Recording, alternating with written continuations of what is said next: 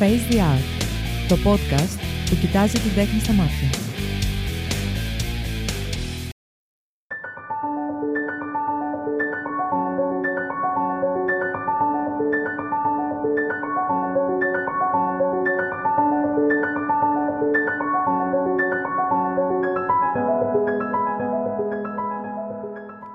Καλησπέρα σε όλους. Ο Φίλιππος Μαράκης στο μικρόφωνο σε ένα ακόμα Face the Art podcast. Το Face the Art εκπέμπει όπως κάθε δεύτερη πέμπτη, έτσι και αυτή την πέμπτη στις 6 το απόγευμα, μέσα από το site μου www.filmarakis.com καθώς και μέσα από το site www.cretanews.gr στην κατηγορία Creta Pods. Όσοι και όσες θέλετε μπορείτε να το ακούτε και μέσα από τις πλατφόρμες του Spotify, των Apple Podcasts και όλων των μεγάλων podcast πλατφορμών. Είναι εντελώς δωρεάν για όλους, ωστόσο όσες και όσοι το επιθυμείτε μπορείτε να κάνετε μία δωρεά μέσα στο site μου www.filmarakis.com στην κατηγορία Face the Art επιλέγοντας κάποιο επεισόδιο και πατώντας Donate Here.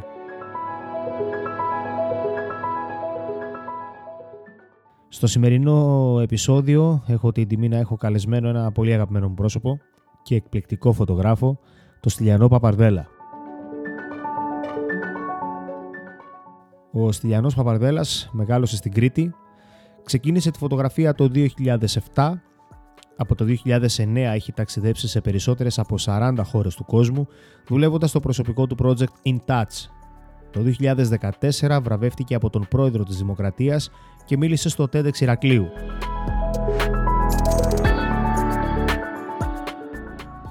Το 2015 ξεκίνησε ένα καινούριο project με όνομα Out of the Touch, ενώ δουλειές του έχουν δημοσιευθεί σε διεθνή και ελληνικά μέσα όπως Al Jazeera, Huffington Post, NPR, Spiegel Online, IRIN, Vice, National Geographic, The Press Project. Έχει δημοσιευθεί στο βιβλίο του David Gibson 100 Great Street Photographs μαζί με πολλούς από τους masters της φωτογραφίας. Επίσης, έχει συνεργαστεί με διεθνή ΜΚΟ όπως η ICRC, United Nations, Birdstown.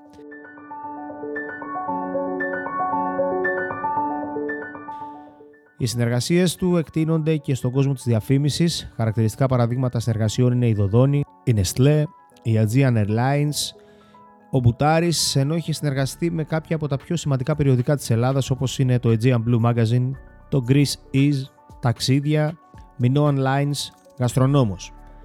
Από το 2010 έως και σήμερα μετράει τρεις προσωπικές εκθέσεις και πάνω από 15 ομαδικές εκθέσεις στην Ελλάδα και στο εξωτερικό. Το 2019 εξέδωσε το πρώτο του βιβλίο με τίτλο Duality, το οποίο και παρουσιάστηκε στο Μουσείο Φυσικής Ιστορίας Κρήτης, ενώ το 2021 εργάστηκε ως βοηθός σκηνοθέτη και casting director σε παραγωγές της CERT, του BBC και της γερμανικής τηλεόρασης.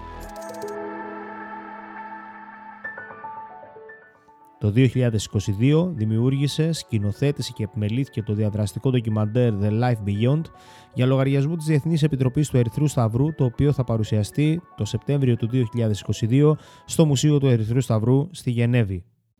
Καλησπέρα Στέλιο. Γεια σου Φίλιππε. Τι κάνεις, πώς είσαι; Είμαι καλά. Όσο και αν σου είπα πριν να μιλάς λίγο πιο δυνατά, τίποτα. Δεν, δεν καταλαβαίνεις τίποτα. Ε, πόσο δυνατά Εκεί, θα μιλάω, είναι καλά εκεί. εκεί; Μια Ωραία. χαρά είσαι. Στέλιο, από πού να ξεκινήσω; Χαίρομαι πάρα πάρα πολύ που είσαι μαζί μου στο Face the Art. Θέλω να σε ρωτήσω τόσα πολλά που σίγουρα δεν φτάνει το μισάωρο του podcast. Είσαι ένας άνθρωπος γεμάτος βιώματα και εικόνες που ευτυχώς ε, έχεις καταφέρει να αποτυπώνεις- αποτυπώσεις μέσω της τέχνης σου και να τις μοιραστείς και μαζί μας. Ας τα πάρουμε όμως από την αρχή. Πώς ξεκίνησες στη φωτογραφία, θέλω να μας πεις; Πώς ξεκίνησα τη φωτογραφία; Καλά μιλάω, εδώ είναι καλά; Νομίζω ναι. Ωραία. Ε, ξεκίνησα τη φωτογραφία νομίζω μικρός. Απλά μου άρεσαν οι διαφορετικές οπτικές γωνίες. Κάτι είχα βρει εκεί που δεν καταλάβαινα. Ε, και κάποια στιγμή κάπου είδα μια φίλη και τραβούσε έτσι πιο καλλιτεχνικές φωτογραφίες. Και κάτι μου έκανε αυτό. Κάπως ερωτεύτηκα εκεί πέρα. Δηλαδή είναι αυτό που παθαίνεις το... Και εγώ θέλω να το κάνω αυτό. Σε τι ηλικία αυτό; Ε, πρέπει να ήταν 16, 15. Λέγοντας τραβούσε πιο καλλιτεχνικές φωτογραφίες. Επειδή αυτό είναι μια κουβέντα την οποία την έχουμε κάνει και σε προσωπικό επίπεδο. Τελικά τι είναι καλλιτεχνικό; Τι θα πει τραβούσε πιο καλλιτεχνικές φωτογραφίες. Τι σου έκανε το κλικ; Ε, τότε που δεν είχα ιδέα από τίποτα, ε, σε σχέση με τη φωτογραφία εννοώ, ήταν κάπως ε, πιο, πώς να το πω, όχι οι φωτογραφίες ε, οι, οι κακές που τραβάμε όλοι κάθε μέρα. Δηλαδή είχαν σύνθεση, είχαν ωραίο χρώμα. Αυτό μου έμοιαζε εμένα τότε καλλιτεχνικό, ας πούμε. Ήταν από όμορφες οπτικές γωνίες, προσεγμένη φωτογραφία, ας το πούμε έτσι. Αυτό. Και κάπως αυτό με τράβηξε, έπαθα, α, θέλω κι εγώ να μπορώ να το κάνω αυτό. Μάλλον αυτή είναι η ένδειξη. Ε, μετά κάποια στιγμή ε, τραβούσα έτσι μόνος μου και προσπαθούσα χωρίς να ξέρω τίποτα. Βρέθηκα τυχαία στην ΕΦΕ Κρήτης και μετά στη φωτογραφική ομάδα του Πανεπιστημίου Κρήτης, που εκεί είμαστε εκεί δύο ΦΟΠΚ. Ε, εκεί γνωριστήκαμε νομίζω βασικά. Ναι. Και εκεί τώρα με το που πήγα στη φωτογραφική ομάδα του Πανεπιστημίου είδα μια φωτογραφία του Γκάρι Γουίνογκραντ και ξανά πάθα το ίδιο. Σε προφανώς πολύ πιο πολύπλοκο επίπεδο και χαρά. που είπα ότι θέλω να καταφέρω να βγάλω μια τέτοια φωτογραφία η οποία μου δημιουργεί βλέποντάς τη συναισθήματα και ίσως και στους άλλους και κάπως αποτυπώνω κάτι το οποίο είναι διαφορετικό και υπερβατικό από την καθημερινότητα, ας πούμε. Ε, στην, αναφορικά με τη φωτογραφία, για τη φωτογραφία μιλάμε. Είσαι της λογικής του learn the rules, to start learning how to break them. Κοίτα, αυτό ήταν το πρώτο πράγμα που έμαθα στη ΦΟΠ ε, από το φίλο μας Μιχάλη Βελονάκη. Ότι να μάθεις τους κανόνες για να μπορείς να τους πάσεις μετά, το οποίο έχει, όντως έχει λογική, ισχύει σε, όλα τα, σε όλες τις τέχνες. Ε, και τους έμαθα, ενώ γενικά δεν ανοίγω ποτέ μάνιο, αλλά έχω πρόβλημα να διαβάζω και να μαθαίνω πράγματα με τον ε, κανονικό τρόπο, σε εισαγωγικά, αν υπάρχει τέτοιος. Οπότε στη φωτογραφία, επειδή είχα και έτσι, οι δάσκαλοι μου ήταν οι φίλοι μου, οι καινούργοι μου φίλοι, κάπως τα έμαθα και μετά έμαθα και να τα σπάω στην πορεία του χρόνου. Είπες ε, οι καινούργοι μου φίλοι, ένα πράγμα πολύ όμορφο που κερδίσαμε από τη φωτογραφική ομάδα πέρα από τις γνώσεις του, της φωτογραφίας είναι παρέες, ε. Συμφωνείς αυτό; Εννοείται. Εννοείται. Και είναι φιλίες οι οποίες έχουν κρατήσει ακόμα και πλέον είναι οι φίλοι μας, ακόμη και τώρα. Ε, ας πούμε το Μιχάλη, το Βελονάκι που το γνώρισα. Διάσημο θα σε κάνουμε σήμερα, Μιχάλη. Για το Μιχάλη θα με εδώ να μιλήσουμε γενικά. Ξεκάθαρα. Ε, ε, φαντάζομαι ξεκίνησες το podcast με το βιογραφικό του, έτσι. Ναι, ναι. Θα ήταν το εισαγωγικό μου. Ωραία, αυτός ήταν ο Μιχάλη Βελονάκης. Ε, τον ξέρω τώρα, είναι από τους μακροβιότερους, έτσι το λένε, φίλους μου. Τον ξέρω 15 χρόνια σχεδόν. Και ξεκίνησε από τη φωτογραφική ομάδα. Οπότε Εντάξει, είναι γνωστό στους ανθρώπους ότι όταν έχεις ένα κοινό σκοπό, ενώνεσαι και συνδέεσαι πολύ πιο εύκολα. Ακριβώς. Οπότε... Και θα συμφωνήσω σε αυτό. Οπότε λοιπόν, ε, Στυλιανός Παπαρδέλας κάνει φωτογραφία δρόμου, αλλά πολλοί άνθρωποι δεν γνωρίζουν τι είναι αυτό το είδος τη φωτογραφίας. Φωτογραφία δρόμου, τι είναι, Στέλιο; Καταρχήν έτσι ξεκίνησα, όπως είπα. Δηλαδή, ε, ο Γκάρι Βίνεγκραντ είναι από τους πιο ε, διάσημους και καταπληκτικούς φωτογράφους δρόμου και αυτό με τράβηξε. Η φωτογραφία δρόμου τι είναι. Γενικά, ξέρω τώρα να σου πω ορισμό ή να σου πω εγώ τι πιστεύω; Βασικά ε, πες μου και τα δύο. Ναι, δεν ξέρω. ε, μάλλον η φωτογραφία δρόμου είναι όταν βγαίνεις έξω με τη φωτογραφική σου μηχανή και τραβάς ε, σκηνές δρόμου. Δηλαδή καθημερινή ζωή, ε, κάποια event ή οτιδήποτε βρίσκεται έξω, εκεί έξω και συμβαίνει και εσύ το αποτυπώνεις χωρίς να το επηρεάζεις κάπως. Και αυτό είναι και το δύσκολο της υπόθεσης, αλλά ολοκλήρωσε τη σκέψη σου και θα σου πω ακριβώς μετά τι θέλω να ρωτήσω αυτό βασικά είναι. Βασικά είπα για μένα τι είναι. Δεν ξέρω τον ορισμό και αν έχει νόημα κάποιος ορισμός στα αλήθεια. Συμφωνώ σε αυτό που λες και ήθελα να σταθώ στο εξής, ότι η φωτογραφία δρόμου και ειδικά με τα μέσα που υπάρχουν πλέον, κινητά τηλέφωνα κτλ., είναι η πιο εύκολα προσβάσιμη ε, φωτογραφική, τέλος πάντων, η πιο εύκολα προσβάσιμη, το πιο εύκολο προσβάσιμο είδος φωτογραφίας που μπορεί να κάνει κάποιος και αυτό το κάνει ακόμη, ακόμη πιο δύσκολο, έτσι ώστε να μπορεί να τραβάει ε, και να δημιουργεί τέχνη μέσα από αυτό και όχι να τραβάει και να δημιουργεί μια μάζα φωτογραφιών που σίγουρα ακόμη και εσύ ή και οποιοδήποτε φωτογραφό δρόμου θα έχει μια, ένα, ένα data πούμε, εκατομμυρίων αρχείων φωτογραφίας για να καταφέρει να καταλήξει σε κάποιες συγκεκριμένες. Αλλά πόσο καλό μάτι χρειάζεται για να καταφέρει να βγάλει τέχνη μέσα από το δρόμο ένας φωτογράφος; Κοίτα, γενικά νομίζω ότι η φωτογραφία δρόμου είναι ένα δύσκολο πράγμα για να, το, για να, το, να βγάζεις φωτογραφίες κάποιο επίπεδου. Ε, εννοώντας να έχουν μια πολυπλοκότητα στη σύνθεση, να έχουν σωστό φως. Βέβαια, όλα αυτά υποκειμενικά, έτσι. Αλλά ε, εγώ θεωρώ ότι είναι ένα αρκετά δύσκολο άθλημα γιατί έχει να κάνει με την ταχύτητα, ε, με την προσοχή που δίνεις σε αυτό που κάνεις εκείνη την ώρα. Πρέπει να είσαι full focus. Ε, και σίγουρα όλα τα είδη φωτογραφίας και όλα τα είδη τέχνης φυσικά χρειάζονται πολύ διάβασμα και πολύ προσπάθεια και πολύ δουλειά. Αλλά το να μπορείς να φέρεις τις συνθήκες εκεί που πρέπει για να τραβήξεις μια φωτογραφία στο δρόμο όπου όλα περνάνε και φεύγουν ε, και όλα είναι στιγμιαία, θεωρώ ότι είναι αρκετά απαιτητικό και δύσκολο. Ε, νιώθω ότι σε ένα στούντιο που παρόλο που και εκεί έχει πάρα πολλά πράγματα που πρέπει κάποιος να ξέρει και να, για να είναι καλός, τα πράγματα είναι υπό τον έλεγχό σου. Ενώ έξω και έξω δεν είναι τίποτα υπό τον έλεγχό σου. Ε, πέρα από τη φωτογραφική σου μηχανή και, το, και τη ματιά σου και το μυαλό σου, ας πούμε. Και το πώς το ζεις. Οπότε έχασα τι με ρώτησες, αλλά ξέχασα. Αυτό ακριβώς ερώτησα. Την έδωσε την απάντηση. Δεν μου λες, ε, Στέλιο, στην ομιλία που είχες κάνει στο TEDx, αποκάλυψες κάτι συγκλονιστικό που συνέβη στην εφηβεία σου. Πόσο σε επηρέασε αυτό στη ζωή σου, στις αποφάσεις σου; Καταρχάς, δεν ξέρω αν θέλεις να αναφέρεις τι είναι αυτό. Από εκεί πέρα θέλω να πει σε μένα κυρίως πόσο σε επηρέασε στην καθημερινότητά σου και γενικά στην πορεία σου ως καλλιτέχνη και ως άνθρωπο. Τι εννοείς, πιο συγκλονιστικό πράγμα; Το ότι είχες αποκαλύψει. Πες το. Να το πω. Πες το. Ότι είχες διαγνωστεί με καρκίνο. Ε, ωραία, δεν είναι ταμπού. Ενώ μια αρρώστια είναι και αυτό. Γι' αυτό σε έβαλα να το πεις έτσι. Μπράβο, Ρεσταλιό. Για πες μου. Ε, πάμε πάλι την ερώτηση. Όταν πόσο, πόσο με επηρέασε. Πόσο, πόσο σε επηρέασες στη ζωή σου, στις αποφάσεις σου, στην πορεία σου, αν θες; Κοίταξε, τώρα βλέπω πια σαν πιο ενήλικος άνθρωπος και πιο όριμος ε, πόσο πολύ μπορεί να με έχει επηρεάσει κυρίως υποσυνείδητα στη ζωή μου αυτό το πράγμα, όπως και κάθε έναν άνθρωπο είτε έχει ένα μικρό είτε ένα μεγαλύτερο πρόβλημα ε, ψυχολογικό ή υγείας. Ε, με επηρέασε αρκετά. Σίγουρα μου έδωσε, χωρίς να το καταλαβαίνω συνειδητά, μια, μια τεράστια όθηση να θέλω να δω πράγματα και να ζήσω τη ζωή και να ανακαλύψω πράγματα. Όλα αυτά βέβαια στα λέω τώρα, έτσι. Τότε απλά συμβαίνανε. Ε, συνειδητά νομίζω όχι πολλά πράγματα, κυρίως υποσυνείδητα. Είναι μια φόρα μου έδωσε.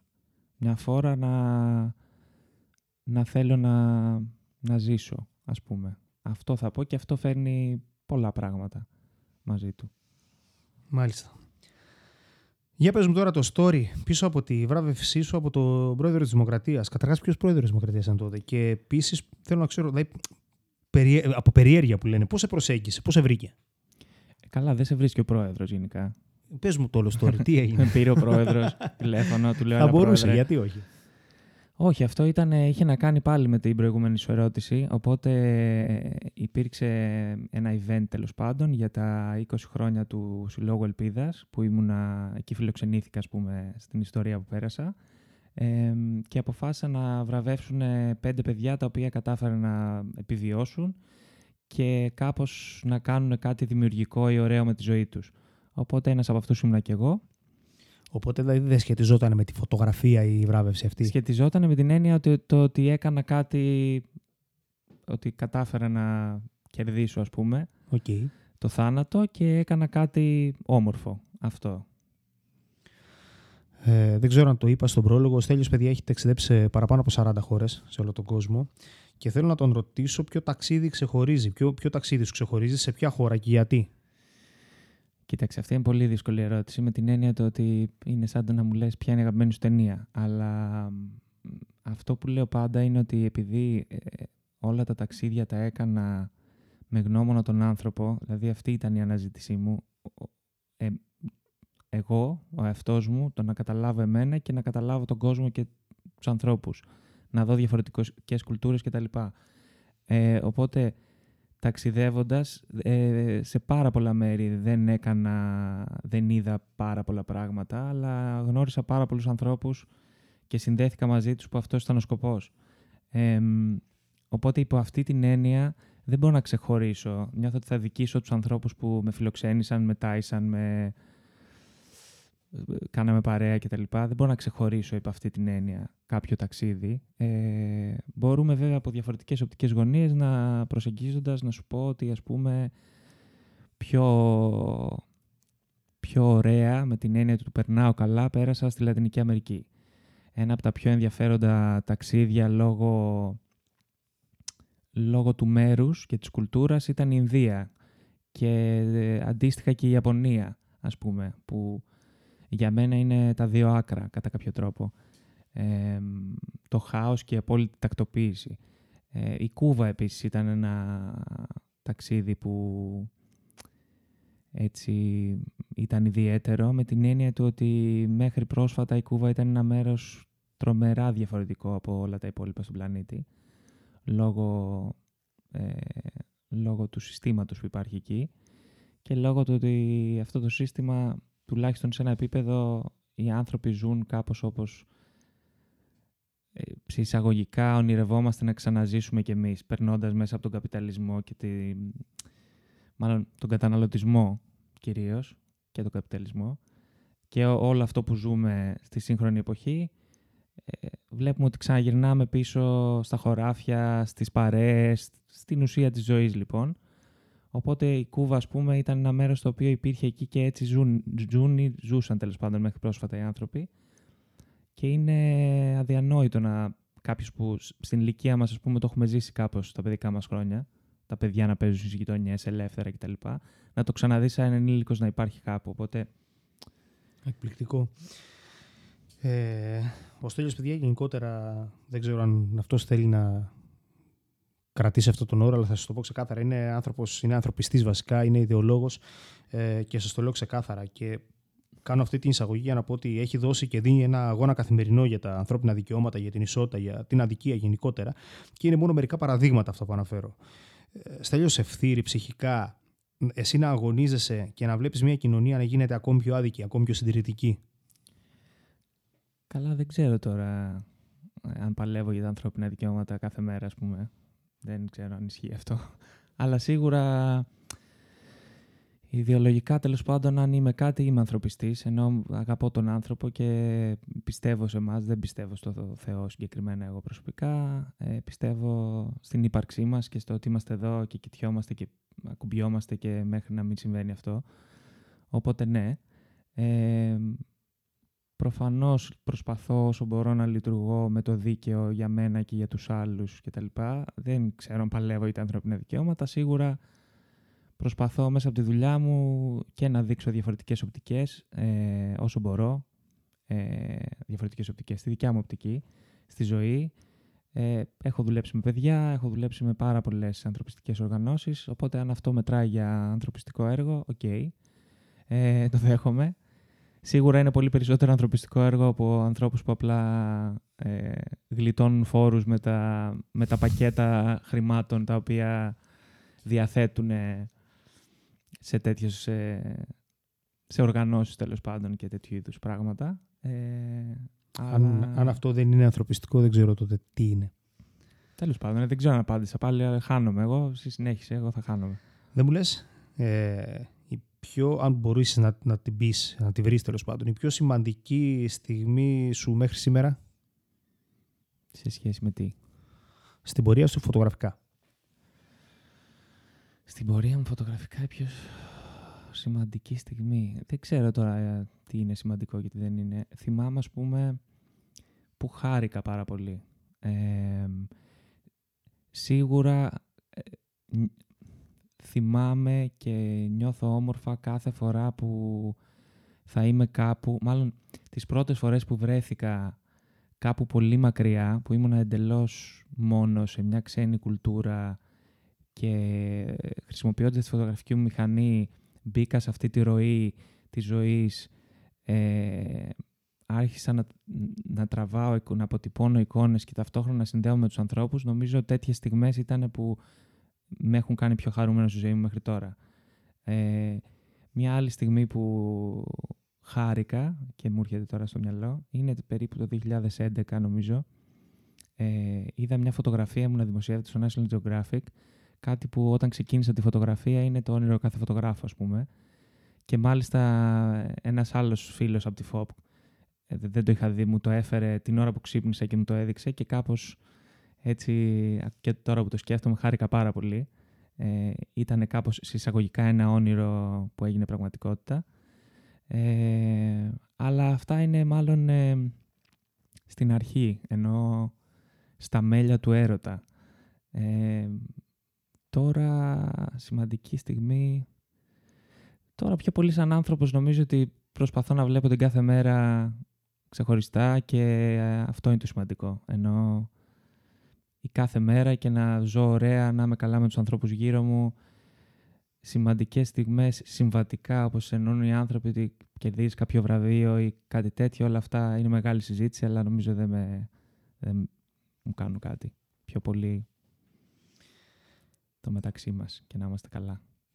Δεν μου λες, ε, φαντάζομαι στα χιλιάδες, μην πω εκατομμύρια κλικ τα οποία μπορεί να έχεις κάνει από το που ξεκίνησες να τραβάς φωτογραφίες. Υπάρχει κάποια φωτογραφία που ξεχωρίζεις, κάποια φωτογραφία σου; Για τον οποιοδήποτε λόγο. Ναι, ε, πάλι θα πάω πίσω στα μέλια. Ε, στο πρώτο μου ταξίδι, ας πούμε, πάντα αυτό λέω, αλλά στο πρώτο μου ταξίδι που ήταν στην Ουγκάντα εκτός Ευρώπης, ε, θυμάμαι μία φωτογραφία που τράβηξα, ήμουν στο σπίτι μιας γυναίκας η οποία μου χάρισε ένα φανταστικό χαμόγελο. Ε, ένα χαμόγελο που... Να, να σε διακόψω γιατί νομίζω ότι ξέρω και σε ποια αναφέρεσαι. Ξέρεις, ξέρεις, είναι από τις πρώτες μου φωτογραφίες βασικά. Είναι εκπληκτική. Και είναι από τις, γενικά από τις πρώτες μου φωτογραφίες και από τις πρώτες φωτογραφίες που ένιωσα φωτογράφος, ενώ έπαθα το αυτή είναι μια καλή φωτογραφία. Ε, οπότε αυτή είναι μία, αλλά σίγουρα υπάρχουν αρκετές για διάφορους λόγους. Δεν νομίζω ότι... Ξέρεις, είναι όλες τις στιγμές της ζωής μου, ενώ για κάποιον άλλο είναι μια εικόνα που μπορεί να τη βλέπει σαν σύνθεση, σαν χρώμα, σαν... αλλά για μένα είναι στιγμές της ζωής μου και πάντα το κοιτάω όχι τόσο καλλιτεχνικά όσο ότι ήμουν εκεί και... Βιωματικά. Βιωματικά, ακριβώς. ακριβώς. Κεφάλαιο duality. Μίλαμε γι' αυτό. Το είχες ε, στο μυαλό σου ως project όταν ξεκινούσες το In και Out of Touch; Το και... duality να πω ότι είναι το βιβλίο του, του Στέλιου. Και ξεπαλεύω με αυτό το πράγμα στο μυαλό μου, γιατί η αλήθεια είναι ότι ε, όλο αυτό έγινε εντελώς βιωματικά και εντελώς ε, αυθόρμητα και παρορμητικά θα προσθέσω πλέον. Οπότε ακόμα προσπαθώ να καταλάβω στην ουσία ε, γιατί και πώς και πώς έφτασα μέσα από ψυχανάλυση με τον εαυτό μου. Γενικά εννοώ επειδή είναι μέρος, πήρε 10 χρόνια από τη ζωή μου αυτό το πράγμα ε, και έγινε στα αλήθεια, ενώ στα αλήθεια. Ενώ δεν είχα απαραίτητα κάποιο σκοπό, αχ θέλω να βγάλω βιβλίο, αχ θέλω να πάει σε αυτό το φεστιβάλ, αχ θέλω... Απλά το έκανα και απλά έγινε. Εντελώς σε εισαγωγικά παιδικά και αυθόρμητα, παιδικά με την καλή έννοια. Το χάρηκα πολύ. Ενώ τώρα, ε, στην ερώτησή σου, όχι, δεν είχα στο μυαλό μου ότι θέλω να κάνω βιβλία από την αρχή. Ε, το InTouch άρχισε πολύ πιο αυθόρμητα από οτιδήποτε άλλο. Προσπαθούσα, βλέποντας τώρα δηλαδή πλέον από το μέλλον, κοιτώντας το παρελθόν, προσπαθούσα να βρω στιγμές, καταρχήν να γνωρίσω τον κόσμο, ε, αλλά παρατήρησα ότι πήγαινα σε συγκεκριμένα μέρη ε, και σε συγκεκριμένους ανθρώπους. Βασικά πήγαινα σε, με, σε μη βιομηχανοποιημένες χώρες, σε φτωχές χώρες ε, και πήγαινα στους πιο φτωχούς ανθρώπους, όχι γιατί ήθελα να κλέψω ή να εκβιάσω κάποιο συνέστημα από το θεατή μετά, γιατί καν δεν σκεφτόμουν το θεατή μετά τότε, ε, και νομίζω ότι άμα δεις και τις φωτογραφίες μου δεν, δεν εγείρουν, ας πούμε, δεν εκβιάζουν κάποιο συνέστημα. Δεν έχω... Κυρίως οι άνθρωποι είναι χαρούμενοι στο, στο InTouch ε, που έχω τραβήξει. Οπότε ο λόγος που πήγαινα εκεί ήταν γιατί υποσυνείδητα καταλάβαινα ότι αυτή η σύνδεση ε, και αυτή η ανθρωπιά που εμείς στο δυτικό κόσμο έχουμε κάπως χάσει ή χάνουμε σταδιακά, υπήρχε, αν και αναγκαστικά. Όταν δεν έχεις τίποτα, το μόνο που σου μένει είναι η παρέα και η αγάπη και, και το εδώ και το τώρα. Το οποίο εμείς ξεχνάμε. Βέβαια θα το ξαναθυμηθούμε τώρα πώς πάνε τα πράγματα. Αλλά ε, έχω καταλήξει ότι μάλλον αυτό με τραβούσε. Γι' αυτό πήγαινα εκεί. Δεν είχε να κάνει με το ότι είναι φτωχοί άνθρωποι και θα εντυπωσιάσω ε, με αυτό που δείχνω γιατί είναι τόσο εξωτικό και τόσο μακριά από εμάς, όσο για το ότι εγώ ένιωθα στα νερά μου, εγώ ένιωθα καλύτερα, εγώ συνδεόμουν καλύτερα με αυτούς τους ανθρώπους και βέβαια άκουγα ε, φανταστικές ιστορίες και τους γνώριζα και ε, περνούσαμε μαζί χρόνο κτλ. Αλλά ήταν αυτή η σύνδεση που τη βρήκα εκεί και την έχω βρει πια και μόνο σε περιπτώσεις κρίσης. Δηλαδή, όταν συμβαίνει κάτι, δυστυχώς, όταν συμβαίνει κάτι όπως π.χ. όταν φτάσαν οι πρόσφυγες στις ακτές του, της Λέσβου, ε, ενώ όλοι μας βλέπαμε στην τηλεόραση ότι αυτή η κατάσταση είναι τρομερά θλιβερή και είναι, όταν βρέθηκα εκεί, το, η αίσθηση ήταν όμορφη. Ε, με την έννοια του ότι οι άνθρωποι ερχόντουσαν, τα είχαν καταφέρει μετά από όλο αυτό το ταξίδι να φτάσουν σε μια ακτή. Οι διασώστες ε, τους χειροκροτούσαν, τους λαμβάνανε, τους φροντίζανε και υπήρχε μια αίσθηση ε, ανθρωπιάς, αληθινής. Συνδέονταν οι άνθρωποι και αγκαλιάζονταν σε δύο δευτερόλεπτα και γιατί ζούσαν μαζί κάτι πολύ ξεχωριστό. Οπότε αυτή η αίσθηση που εγώ θεωρώ ότι θα έπρεπε να την έχουμε γενικά, γιατί είμαστε σε ένα πλανήτη, ζούμε, κάποια στιγμή θα πεθάνουμε, ενώ είναι όλα κάπως ένα δευτερόλεπτο. Ε, ξεχνιόμαστε και ε, με τις δουλειές, με το, τα ψώνια, με δεν ξέρω τι ξεχνιέται ο καθένας. Είμαστε στον κόσμο μας, στο μυαλό μας μέσα και όλοι μας, και εγώ που το λέω, δεν συνειδητοποιούμε ότι αυτό το πράγμα που ζούμε είναι μοναδικό. Οπότε σε τέτοιες στιγμές ανάγκης βγαίνει αυτό το πράγμα, βγαίνει αυτή και είναι οι μόνες μάλλον. Είναι πολύ δύσκολο να, για κάποιο λόγο να, να συμβεί αυτό. Οπότε τέτοιες στιγμές έψαχνα σε όλο το In Touch. Γι' αυτό πήγαινα σε χώρες οι οποίες είναι φτωχές, γιατί αναγκαστικά δεν έχουν κάτι άλλο αυτοί οι άνθρωποι από το, την ουσία.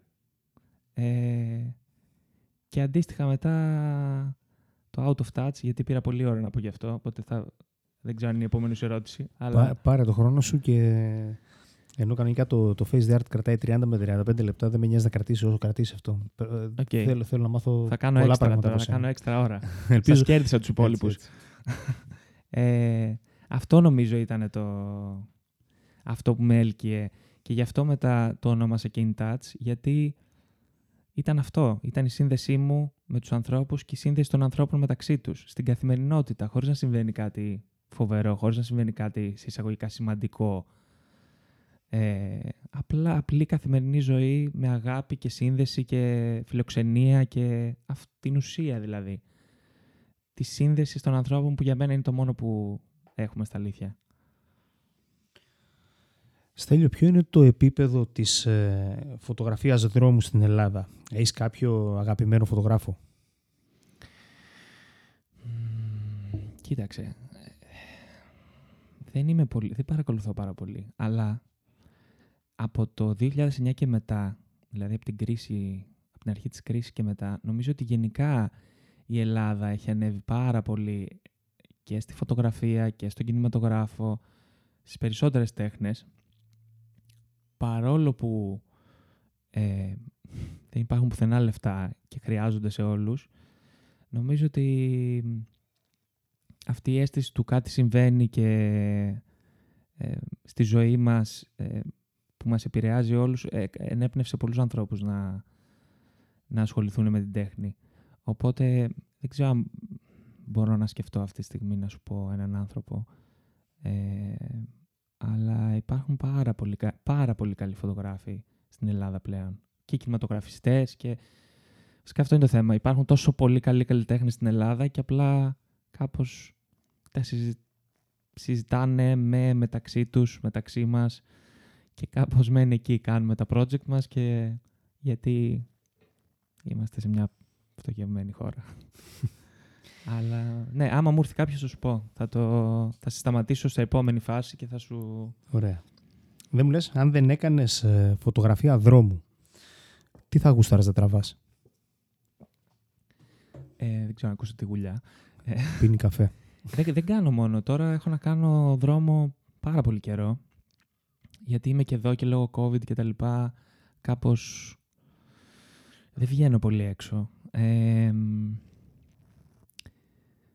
νομίζω ότι τελικά συνειδητοποίησα ότι ενώ στην αρχή ξεκίνησα, όπως είπαμε και στην αρχή του podcast, να προσπαθώ να φτάσω στο σημείο να βγάλω μια φωτογραφία αντίστοιχης σε εισαγωγικά εκείνης που είχα δει του Γκάρι Winogrand, οπότε πάλευα πολύ έξω στο δρόμο και ήταν αυτός ο στόχος μου. Ε, κάποια στιγμή συνειδητοποίησα ότι δεν είμαι απαραίτητα μόνο αυτός ε, ή δεν είναι μόνο αυτό απαραίτητα. Γενικά βλέπω ότι επειδή είμαι σε επαφή και με τον εαυτό μου όσο μπορώ και με τα συναισθήματά μου αρκετά, εκφράζομαι μέσα από τη φωτογραφία. Οπότε αυτό μπορεί να είναι... Έχει να κάνει δηλαδή ανάλογα με σε τι φάση βρίσκομαι στη ζωή μου. Οπότε έχω κάνει και τοπία, έχω κάνει ό,τι, ό,τι εκείνη την ώρα με συγκινεί ή με ξαλαφρώνει με κάποιο τρόπο, ε, δεν το σκέφτομαι. Δεν, δεν, δεν μου αρέσει η ταμπέλα, είσαι αυτός ο φωτογράφο ή ο άλλος. Απλά θα βάλω την ταμπέλα του ότι εκφράζομαι μέσα από αυτό. Όπως και αρχίζω να εκφράζομαι και μέσα από άλλα πράγματα. Και επειδή είμαι και διασπαστικός σαν ε, χαρακτήρας και βαριέμαι εύκολα, ε, θέλω, θέλω πολλά διαφορετικά πράγματα. Οπότε με αφήνω ελεύθερο και κάνω και βλέπουμε. Τώρα, αν υπήρχε και ένας curator να μου πει «Α, αυτό εδώ, το βάλουμε εκεί, να το κάνουμε αυτό», θα ήταν τέλειο, αλλά όπως είπαμε πριν, στην Ελλάδα τώρα... Δεν φαντάζεσαι πόσο σύμφωνο με βρίσκεις σε, σε αυτό και το βιώνω και σε προσωπικό επίπεδο κάνοντας υποβρύχια φωτογραφία. Όλοι με ρωτάνε, κάνεις υποβρύχια φωτογραφία, stay εκεί πέρα, stay focus. Πρωτίστως, ρε παιδιά, κάνω φωτογραφία. Αυτό είναι το βασικό. Δηλαδή, και εγώ στις ταμπέλες δεν, δεν νομίζω ότι πρέπει υποχρεωτικά να μείνεις εκεί και αυτό είναι. Open your, ε, πώς το λένε, τα φτερά, ναι, και πέτα.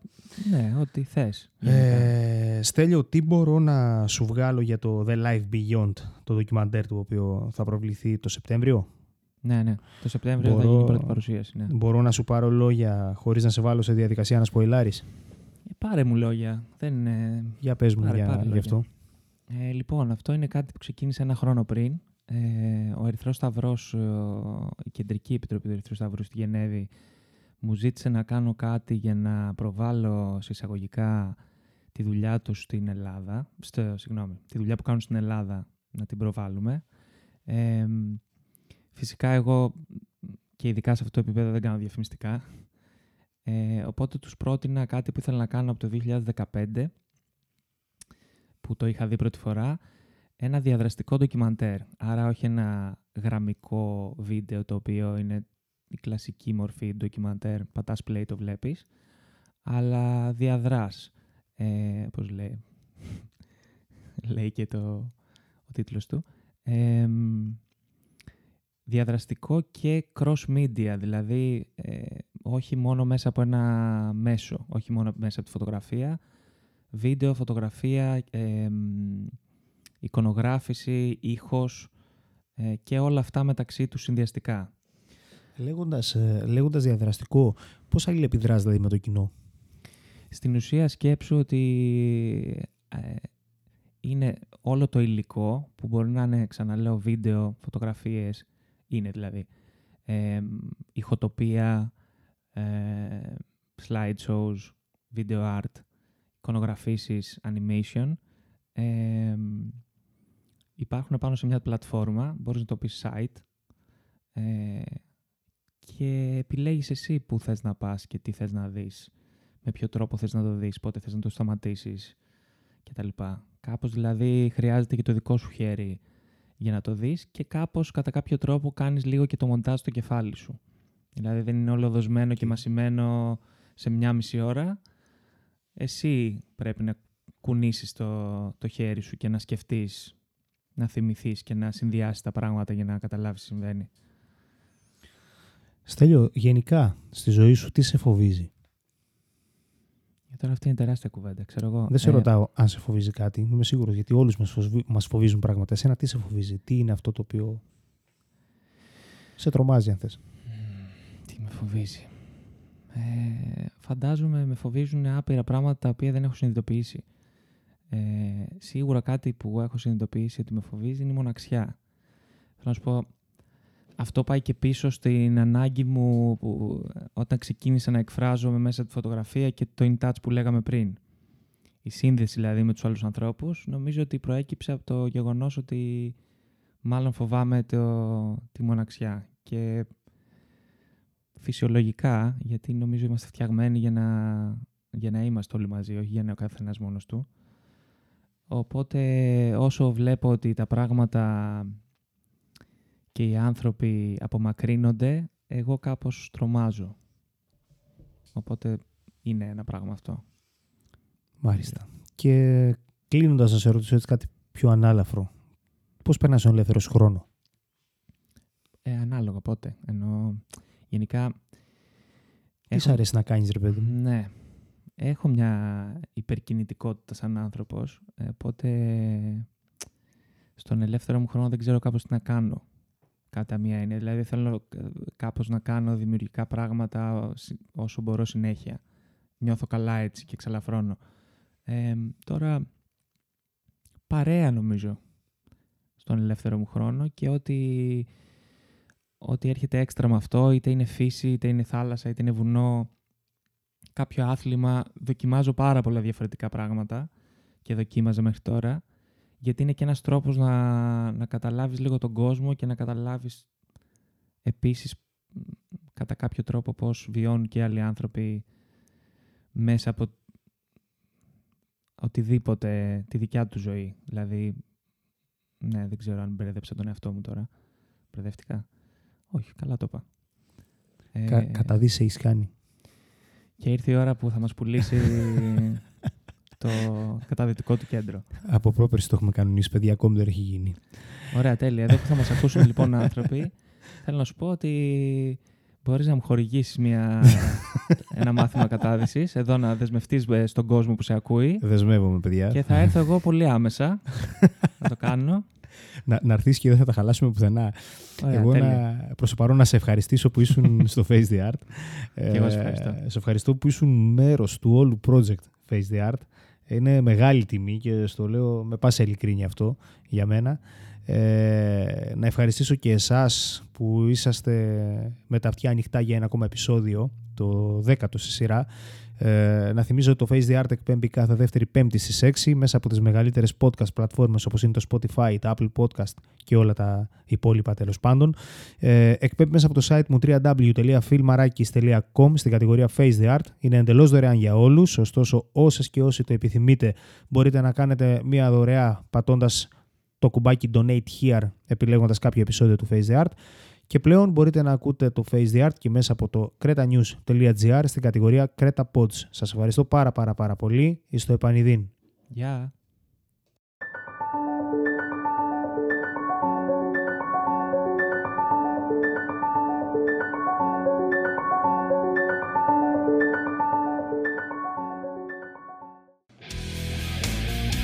Face the Art, το podcast που κοιτάζει την τέχνη στα μάτια.